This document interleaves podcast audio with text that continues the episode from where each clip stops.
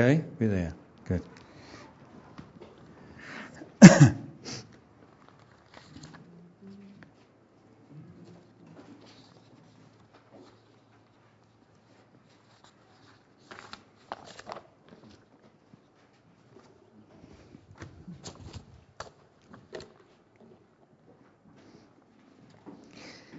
If you were here last week, you'll know that we're in a new series, preaching series.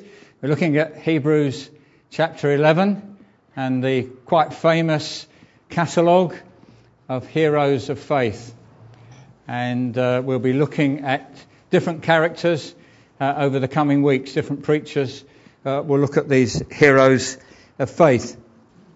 But um, last week, um, Julian opened the series uh, by looking at uh, chapter verse 1, which is the very famous statement about faith. It's perhaps the key statement about faith uh, in the New Testament. And Julian helped us to understand that in quite a broad context.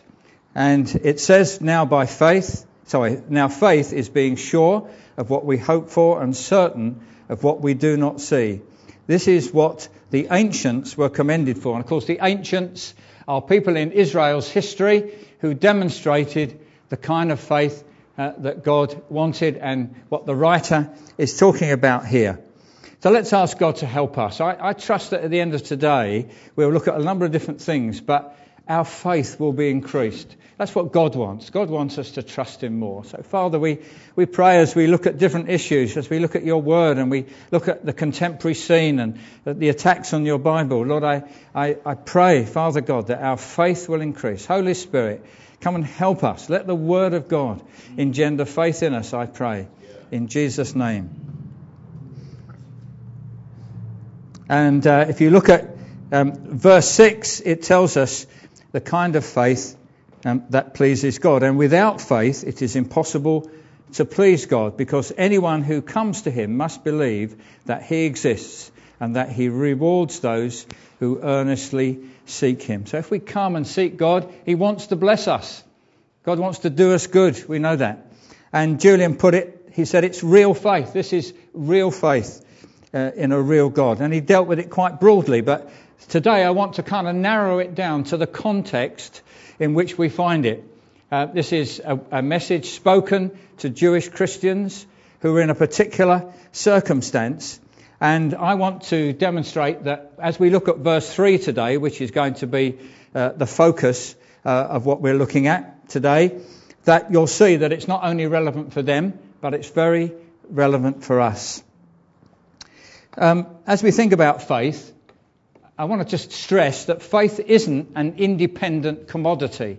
I don't know whether you've had people um, who know you a little bit, know about um, your, Christian life and so on, and they say, I wish I had your faith. Have anybody say that? As if it was like, I wish I had your optimism. You know, I'm a bit of a pessimist. I wish I had your optimism. Now, there's nothing wrong uh, with, with optimism, but that's not what we're talking about here. Um, faith, simply put, is trusting God, and more specifically, trusting in the promises of God. God has said something, and we, we are prepared to put our trust in it.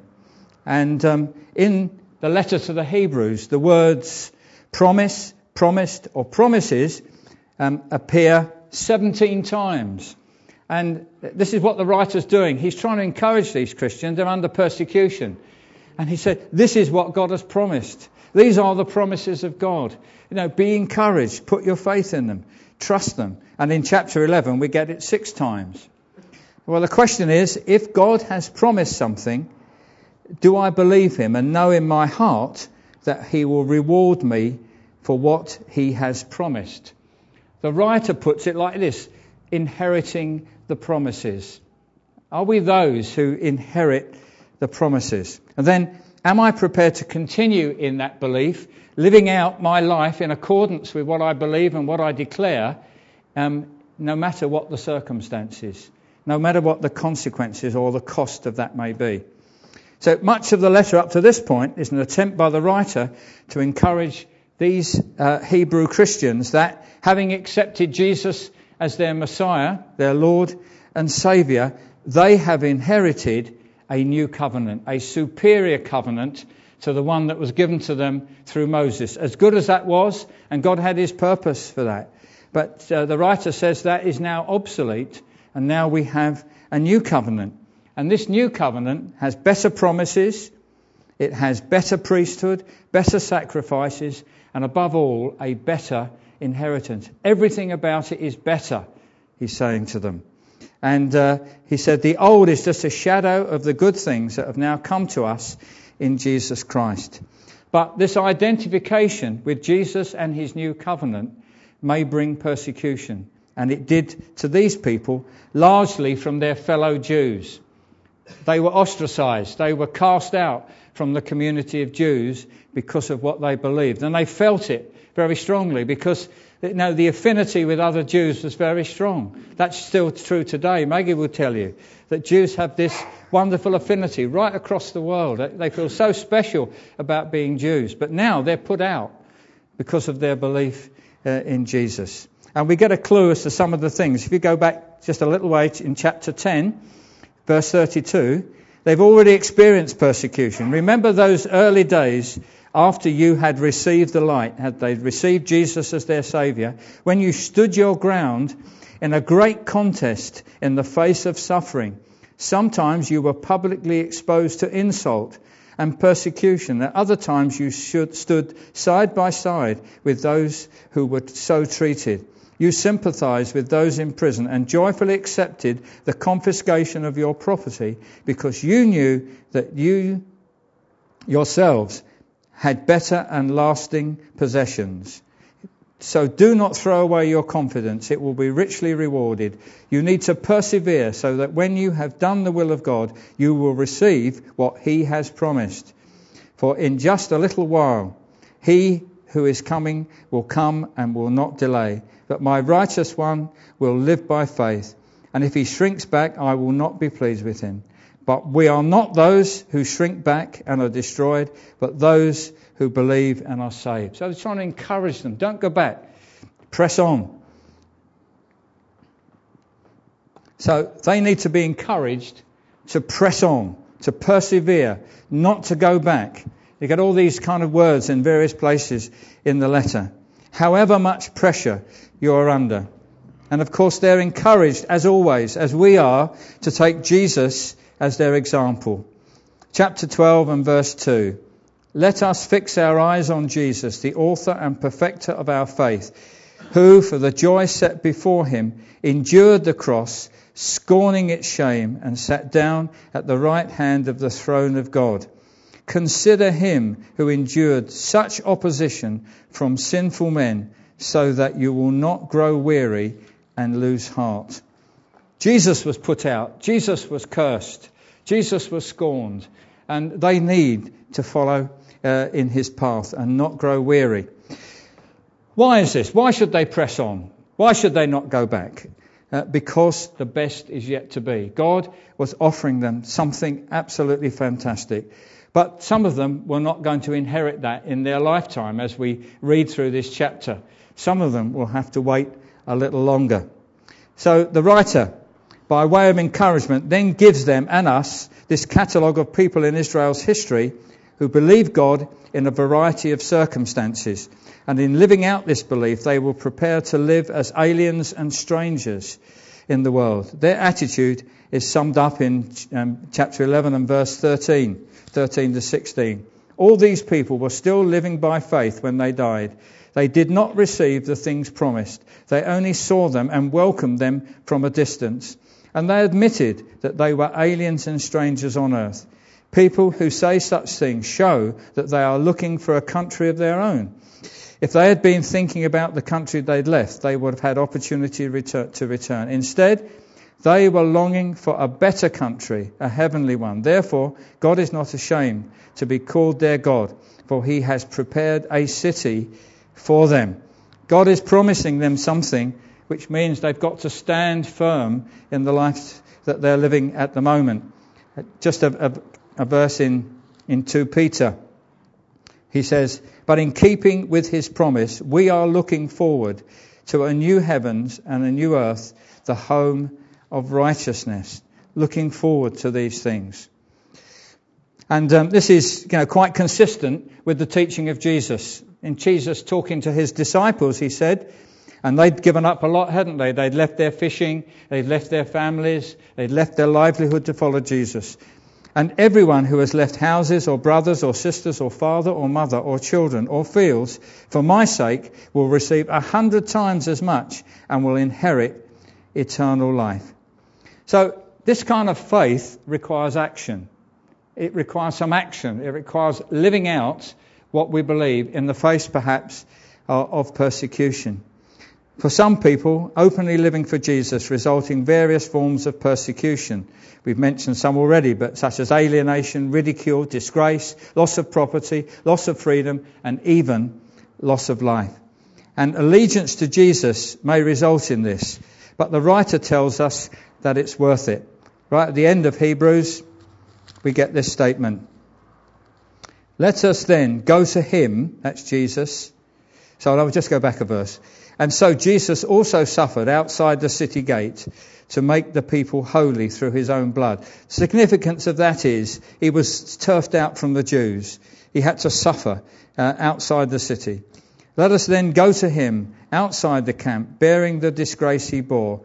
For we, for here we do not have an enduring city, but we are looking for the city that is to come. So time and time again, the writer is saying, you know, bear the things that you're having to go through at the moment. Keep your faith in Jesus. You know, trust Him because there are better things to come. So then, faith was about choice. Okay. Faith was about choice. Follow Jesus, face persecution, and inherit the promises, or go back to their old ways. Is this the kind of choice that we face? Are we faced with this kind of choice? Follow Jesus, be persecuted, but inherit the promises, or go back, give in, you know, capitulate, as it were. Well, there are people around the world, uh, in many countries, where this is the choice. This is the very choice. Either in communistic countries, communist countries or Muslim countries, that is the choice they face. Right? They either follow Jesus and be persecuted or they go back. Now, is this the choice we face? Well, we'll see as we go on if there's any way in which that is. So we're looking at verse 3 today. By faith, we understand that the universe was formed at God's command, so that what is seen was not made out of what was visible. You could paraphrase that and say God made the world out of nothing. Right? That's the sense in it. God made the world out of nothing. And this is important um, that we should look at it today. Firstly, regarding our likely confidence in God's promises for our inheritance. And I'll explain what I mean by that. But secondly, our full and open and acceptance of this may result in persecution for us in terms of ridicule, alienation, loss of status, or loss of job. It happens already. It happens. Of course, um, this is consistent with the first verse you find in the Bible. In the beginning, God created the heavens and the earth. And even in the letter to the Hebrews, right at the beginning, the first couple of verses, we read, in the past, God spoke to our forefathers through the prophets at many times and in various ways. But in these last days, He has spoken to us by His Son, whom He appointed heir of all things, and through whom He made the universe. Quite clear, this Jesus that we know and love was there at creation and taking part in that creation process. And even more than that, it says the Son is the radiance of God's glory and the exact representation of his being, sustaining all things by his powerful word. So God is not just the maker, but he's also the sustainer. God didn't just make a thing like a clock and wind it up and let it run down. God sustains all things. And I've often said the very breath that we breathe is at God's behest. Right? We're only here. Molecules only hold together. Uh, our bodies only hold together because God is on the throne uh, and God is sustaining all things. So I think the implications regarding God's promises should be clear to us. If God is not the creator and the sustainer of the universe, if he is not the Lord of time and eternity, as we sing, you know, God of time and eternity orchestrates all history. Do we mean all history? Do we mean right from the beginning? If we don't believe God as the creator and the sustainer and the controller of all things, why should we have faith in his promises for the future? Or even worse, why should we suffer for it? So the two things are very, very important. It's absolutely foundational. If you uh, go to our. No. Right. This is our website, or section of our website, and it's part of our statement of faith. And it says, We believe in the divine inspiration and uh, supreme authority of the Old and New Testament scriptures, which are writ- the, the written word of God, fully trustworthy for faith and conduct. That's just a way of saying it. People say it in different ways. But what we're saying is the Word of God is trustworthy. Now, we do understand that the Word of God consists of a library of books that have are different types of literature. Some are history, some are narrative, uh, some are um, poetry, and so on. We need to understand the context which they're given. But it is trustworthy, which includes things about origins. Now, Genesis 1 and, um, and Hebrews, as we're reading 11.3. It includes those things. Now, I don't know whether you are aware of it, but we are facing a massive tide of opposition to these and similar verses in the Bible. You know, it's a growing opposition. At one time, people would have said, yeah, believe the Bible, teach the Bible, no problem, it fits in with society. Um, you'll know the name, but according to Oxford professor Richard Dawkins, we are lunatics to believe such rubbish in the face of overwhelming scientific evidence. This is what he says. He claims that science has eliminated God, and he is on a personal crusade to prove, prove it by promoting evolution and discrediting any belief in special supernatural creation. That's what we call it when we declare that God, the Creator God, made all things by just speaking. His views and those like him have received a huge boost over the last year or so um, as um, people have been celebrating Charles Darwin's bicentenary uh, and the publication of his Origin of the Species in 1859. This has given a great boost to evolutionists to celebrate Darwin and to reinforce um, their teaching. Now, if I was preaching this 160 years ago, it wouldn't be an issue because most of the major scientists in history, people like um, Isaac Newton and Galileo and so on, um, they believed that what they were discovering were the mighty works of God. There was no question about it. But that's not the case today. So I am going to look briefly at some of the issues regarding evolution versus creation. But let me first ask the question um, is your faith affected by what you believe about origins? You know, how things began. Is your faith affected by that? Does it bother you in any way? Is your faith undermined by what, what people are saying? Um, because evolution has been accepted now as fact by our education system, it's in every school, it's part of the national curriculum, um, major scientific institutions, and the media. Many Christians are embarrassed by the account of creation in Genesis. They would rather avoid it.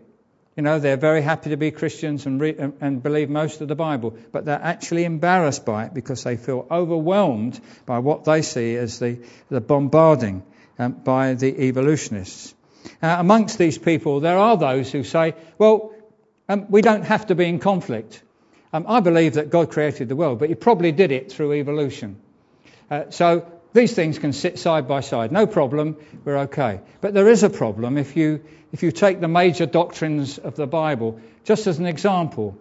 Um, the Bible tells us that God created the world and He created it good. Everything He made was good, but it got spoilt by man through man's sin. So there was a point when things were good, and there was the pin, then a, a, a point where um, things were bad and the earth was cursed. Now, if it all occurred over millions of years through evolution, at what point was it good and at what point was it bad? it, it, evolution doesn't answer that question in any way, and in fact, uh, it, it will be just the opposite. And the other thing is, too, that some of the major doctrines taught by Paul, particularly in Romans, rely on the fact that we all come from one man, Adam. We all descend from Adam, and we all inherit Adam's sin. And the great thing about Christians is they're no longer in Adam, they're now in Christ. There's a whole transformation. So it doesn't work. It actually doesn't work in there. But the trouble is, when well known and clever people like David Attenborough, uh, and I think he's great, I think his programs are absolutely wonderful, but they frequently slip in the word evolution. And it's done kind of gratuitously. It doesn't need to put it in, but there it goes. It's in there. And um, you know, and they declare that evolution is an absolute rock solid fact now. It's a scientific fact. But do you feel intimidated by that? Does that intimidate you in any way? When you read that, well, or hear that, watch that, I just get annoyed about it, to be honest. But perhaps um, a simple definition of evolution might help if you're not familiar with this kind of subject. Okay. The word evolution, when applied to the natural world, has come to mean that everything that makes up our world has come into being by natural, random processes such as natural selection, survival of the fittest, and that all living things have developed by these processes from simple organisms into the huge variety of species we see today over hundreds of millions of years, if not thousands, without any supernatural intervention. We are here by chance, folks, according to the evolutionists. Everything is a pure accident, a sheer fluke of nature. That's why. That's what it actually says. So, does it matter what we believe about origins? I believe it does matter because if the Bible is in question here, uh, then all of it must be in question. Why should we um, not accept what the Bible says about origins and then accept what the Bible says about other things. It's written with the same authority. And um, it's worth noting that Jesus had no problem with the things that other people have problems with. He had no problem about creation, he had no problem about the flood or, or Jonah uh, being in the fish and so on.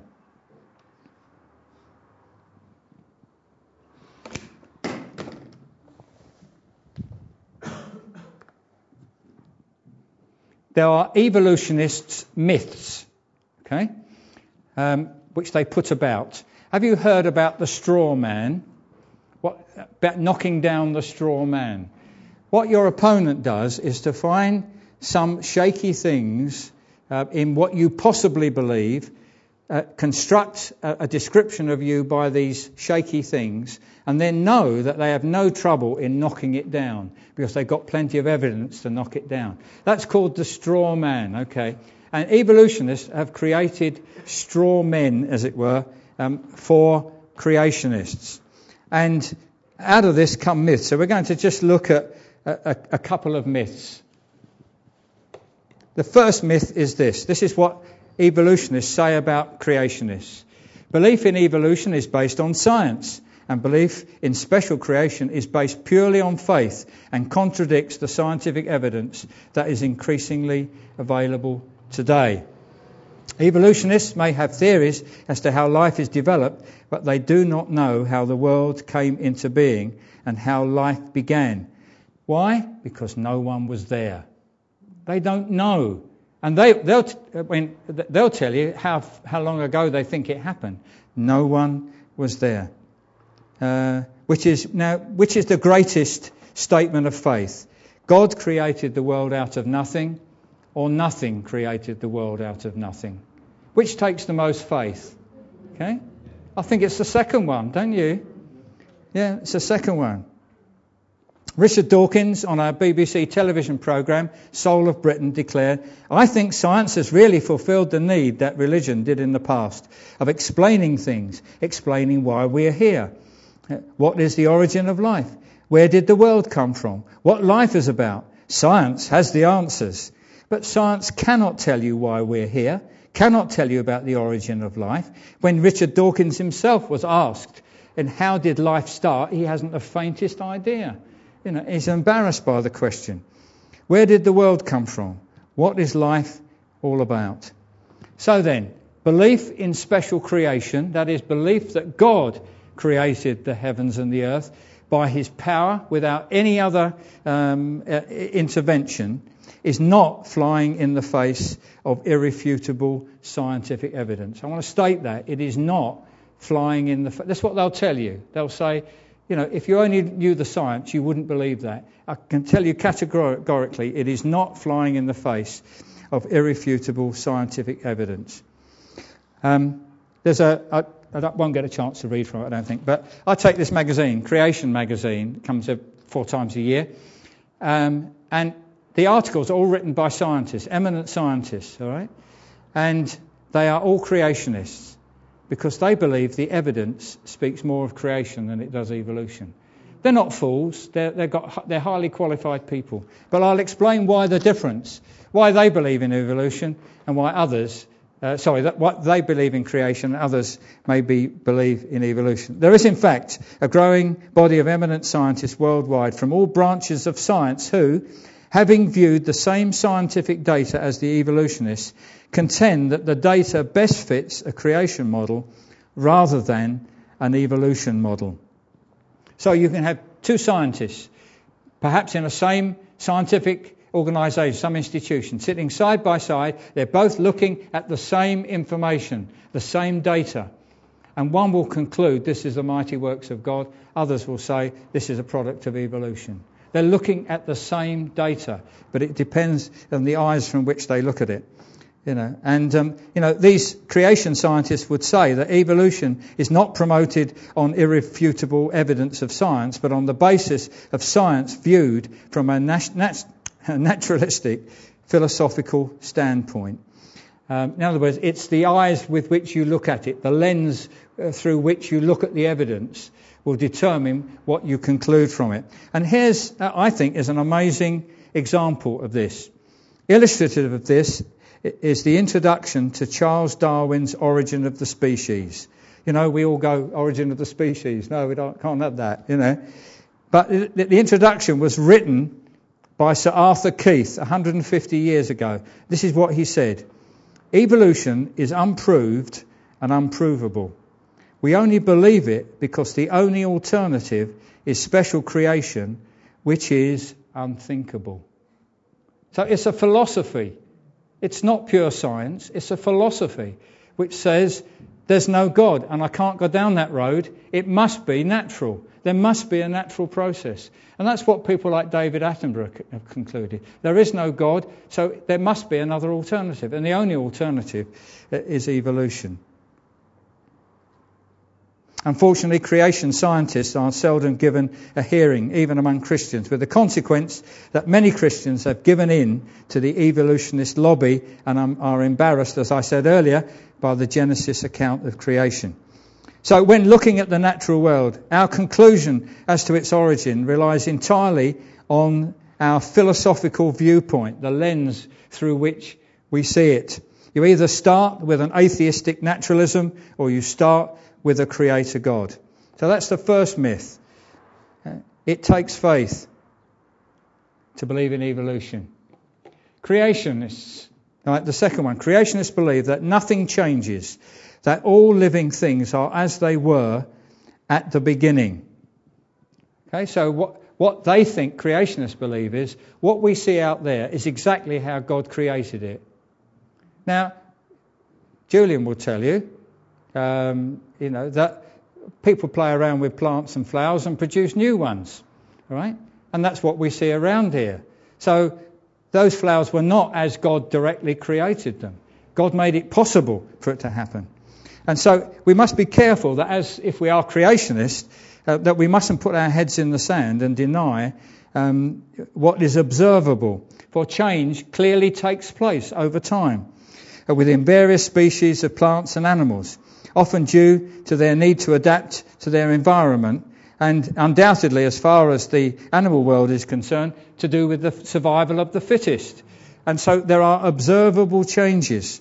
And that, so there is some evolution that is observable. There are changes that are observable, and this is called microevolution. Um, and it's endorsed by the creation scientists. So, how does this fit in with um, the account of creation in Genesis? Um, Genesis says that God created different kinds. And God said, Let the land produce living creatures according to their kinds livestock, creatures that move along the ground, wild animals, each according to their kind. And it was so. So, how does this kind fit in with um, what we're talking about here? About the fact that we do see microevolution. We see changes that take place even over the lifetime of people who observe. But we're going to look at a chart, which um, you may or may not be able to see very clearly, but I'll read out what's on it. And this is showing three positions. The first one at the top is the evolutionary tree. This is what evolutionists believe. This is what you'll find in your school textbooks. May not look quite like that. Often they've got animals and, and all sorts of things uh, tacked on to the branches. But the evolutionist says that all today's species are descended from the one common ancestor which itself evolved from non living chemicals. Right? Just a few chemicals in some primeval soup. Maybe there was a spark or something, and these inanimate chemicals became living things that ultimately became living things with intelligence, with programs built into them for, for intelligence. Now you're laughing, but that's what they believe. That, that is what the evolutionists believe. That without any outside interference, that's what happens. So time is going from top to bottom to top. Um, the word morphology, don't worry about that. It's just a variation in living things. Uh, that's what the word means. So that's the evolutionary tree. And as I say, you will find that in your school textbooks. And, and that's the position. And um, therefore, everything comes back to single cells from goo to you, somebody once said. You know, the primeval soup from goo to you, or from microbes to men, uh, if you will. The next one um, is part of the myth suggested by evolutionists regarding creationists. And um, it's the alleged creationist lawn. The Genesis kinds were the same as today's species. Okay, so that's what they say is, you say nothing changes. So what God created at the beginning hasn't changed, uh, and it's the species that we see today. That's not what creation scientists believe. Um, and that's observable. As I said, we see things change. Uh, even new species arrive. But what uh, the true creationist orchard at the bottom there? Uh, diversity has occurred with time within the original Genesis kinds. So God created kinds of animals with the genetic information capable of being developed into other animals. Let's move on.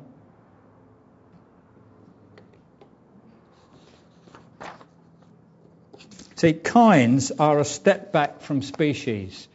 We, we, you probably hear, you know, scientists talking about species. Kinds are a step back from species. And here's a scientific fact that Charles Darwin knew nothing about, and it has to do with DNA. That amazing molecule packed with a staggering amount of genetic information arranged in highly organized code or language that allows living things to function, grow, and reproduce. We hear about DNA in all sorts of things. Criminal investigations. Helen probably learning about um, uh, DNA investigations. But it's amazing, isn't it? They can, you know, dig up a corpse and discover some DNA from years ago that they never were able to look at then and discover who was involved maybe in the death of that person. It's just absolutely amazing. Charles Darwin knew nothing about that. Now, what we have to say is evolutionists claim that from a single cell, which was randomly formed from inanimate material, all life has developed, becoming more and more complex. That's right, isn't it? That evolutionary tree that we saw, as it grows, according to the evolutionists, it gets more and more complex. So eventually, microbes to men. We are obviously far more complex than microbes. So that's, that, that's what the concern is. But, you know, from um, observable um, information, the variations that have occurred in various species of animals, sometimes producing new species, with each change there is a reduction in the gene pool, not an increase. There is less information each time there is a change. Sometimes it's the same information that is transferred.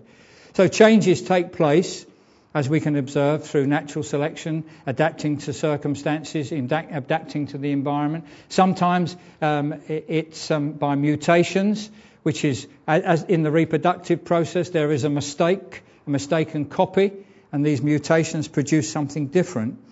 Uh, but the trend, the DNA information, is always less. The trend is downward, not upward. Now, how on earth evolutionists fly in the face of this, I do not know. But the trend is uh, downward, not upward. And this um, clearly speaks of the special creation of the kinds.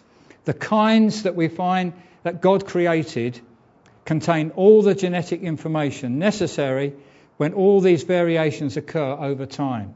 To quote just a, a simple example, dogs, for instance, Possibly, and we don't know, possibly the first dog was something like a wolf. So God, the kind, dog is a wolf. That wolf contained all the genetic information that now is spread about uh, in all the variations of dogs that you see. So it would have had uh, genetic information to produce long-haired dogs, short-haired dogs, big dogs, small dogs, you know, and so on. And of course, man has played around with dogs as well. But you can't reverse the process. You can't put a few dogs together and hope that you increase the, the, information and go back to where you were. You can't do that. So it's always from more complicated to, to more simple. That is always the way that it operates. And, and so that really flies in the face of what um, the creationists believe. And um, because of their humanistic worldview, um, writers, broadcasters, educators, etc., may attempt to blind you with science and claim that evolution is a fact. And that's what they do. And if you, you, know, you trust various publications and books and people, um, you may. But you do not need to be intimidated. I don't believe that we as Christians need uh, to be intimidated because evolutionists don't have all the answers. They are acting by faith in the same way that we are. And they have interpreted the data in a particular way. So, nothing has irrefutably disproved the Bible, and we need to renew our confidence in what it says about origins as a foundation for what it says about the future. Right? This is the point I'm trying to get across this morning. Do not be intimidated by those who question the origins in the Bible. They can't disprove it, and in fact, there are many clever people, um, uh, educated, scientific people, who say that the, the uh, Bible account best fits what we see in the natural world. So we don't have to be uh, intimidated by them. But let, let me just turn back to, um, to our text and um, the issue of, of persecution. Uh, you remember I said that, um, that our open trust in the Word of God might result in persecution. This is already on the horizon. Uh, we know that laws are changing in this land whereby um, things that were quite biblical and we would have said were of moral standing are now being undermined. Uh, things about sexuality, uh, things about other things like that. And, um, and so we're under pressure already. Um, but there are people who are currently under pressure regarding their belief in creation. I'll just, uh, uh, just quote a few. Uh, you remember I said that the theory of, of, evolution has become thoroughly institutionalized and woven into the fabric of our society, and it's promoted and defended with harsh religious zeal. You know, it's not like somebody, well, I've got this theory and you've got this theory, but you are not allowed to hold your theory because it's, it's evil. You know, creationism, they would say, is evil. You're not allowed to hold it. It must be banished from the land. Um, Joe and I watch Question Time, um, if we can keep awake, and um, just occasionally, not very often, the issue comes up about teaching creation or something. And it is thoroughly shouted down by everybody. Everybody uh, maligns it. It's ridiculed. It's put to one side. Absolute rubbish. And um, you know, there are government pr- proposals for independent schools so that anybody, group people can get together uh, and they can establish a school.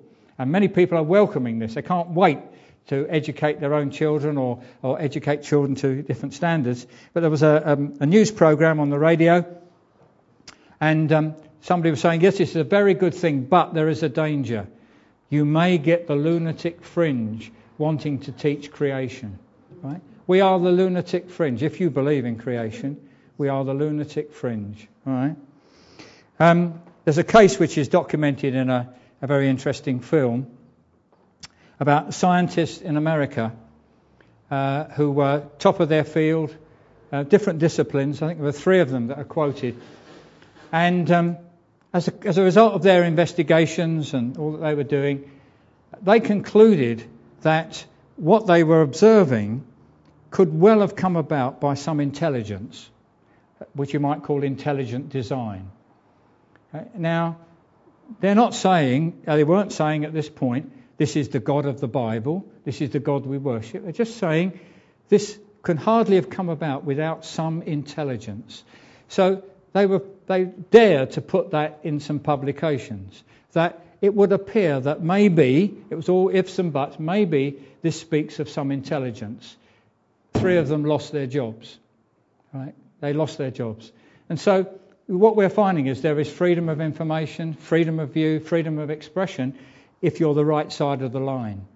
But increasingly, we are being sidelined right, as th- those who believe in creation.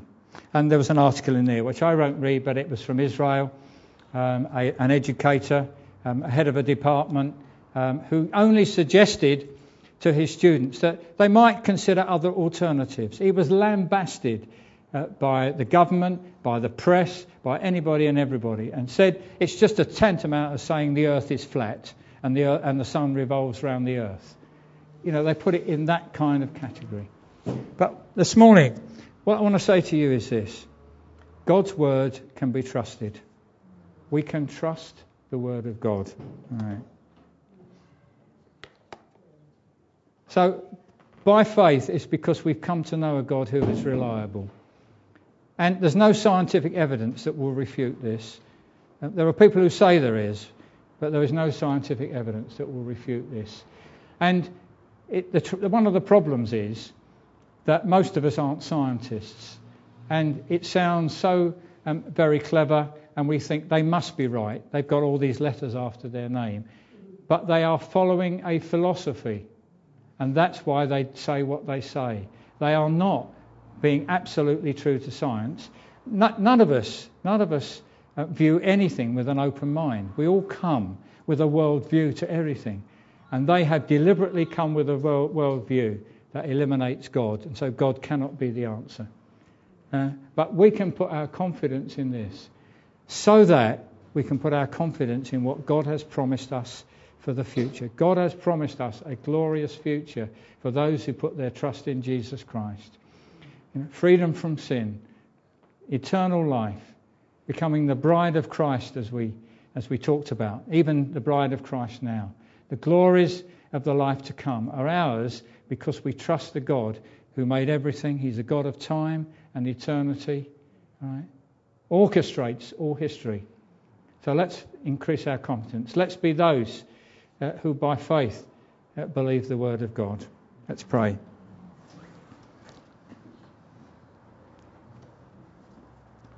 Father, we're aware that over the centuries, your word has been perhaps one of the most attacked books of, the whole of the known world. Lord, clever people have sought to destroy it, to eliminate it, but Father, it stands, it towers above all other literature. Uh, Lord, your word will not be eliminated. Your word will last forever. Your word tells us that. Your word will stand forever. And Father God, Lord, we are sometimes, we feel bamboozled, we feel intimidated by the very clever people who seek to undermine it. But Lord, we renew our confidence in you. We trust you. We trust you that you are the creator and sustainer of all things. Everything is in your hand. Everything is under your control. Therefore, if you promised us eternal life, if you promised us a new heavens and a new earth, you can be relied on. You can be trusted. So, Father, continue with us, Lord, as we go through this, this series, Lord, as we look at people who trusted you, even at the cost of their lives. Lord, may they inspire us and encourage us to greater exploits of faith. We ask you in Jesus' name. Amen.